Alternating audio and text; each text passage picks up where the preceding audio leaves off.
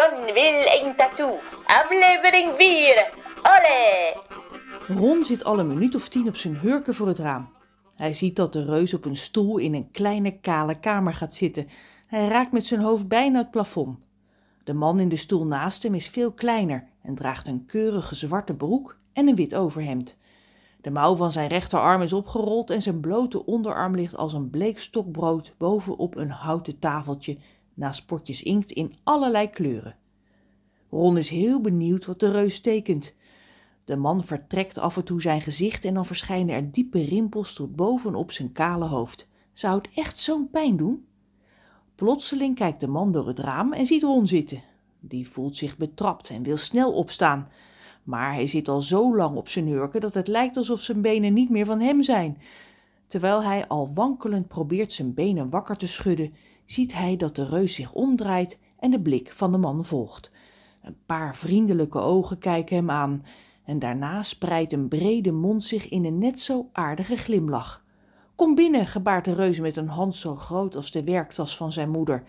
Ron heeft zijn benen inmiddels weer onder controle, maar aarzelt. De reus wijst. Ron volgt zijn vinger en ziet vlak voor zich een steegje. En ineens treuzelt hij niet meer. Hij loopt met grote passen het steegje in en ziet aan zijn linkerhand een roodgelakte deur die op een kier staat. Als hij de deur openduwt en naar binnen gaat, staat hij bovenaan een houten trap. Kom op, doorlopen, denkt hij, er kan je niks gebeuren. Hoewel, dat laatste weet hij natuurlijk niet zeker, maar iets is sterker dan zijn bezorgde gedachten en hij loopt de trap af.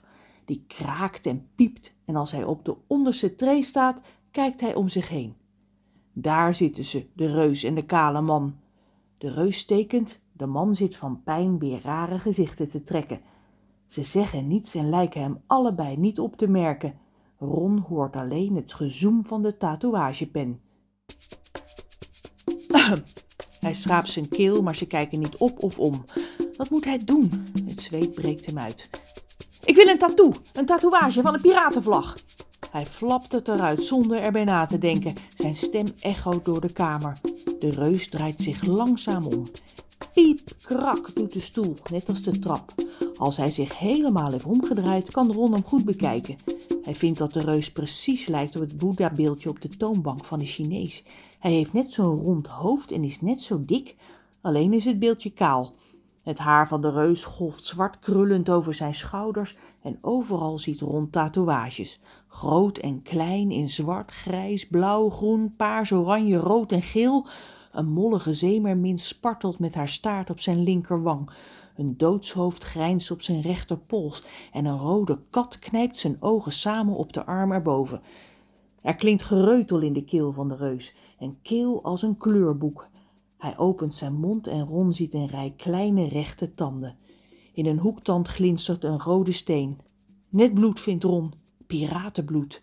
Het gereutel verandert in een vette lach. Een dobbelsteen op zijn borstkas begint te schudden. Ziet Ron het goed? Het lijkt wel of de steen zich omdraait.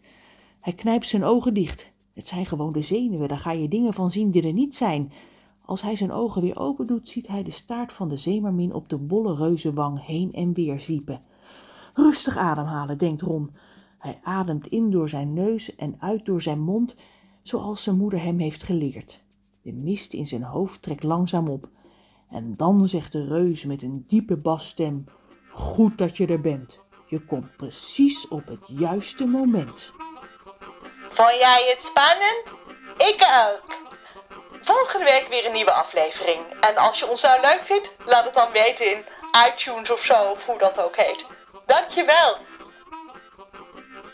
Deze podcast is geschreven en geproduceerd door Margot de Graaf.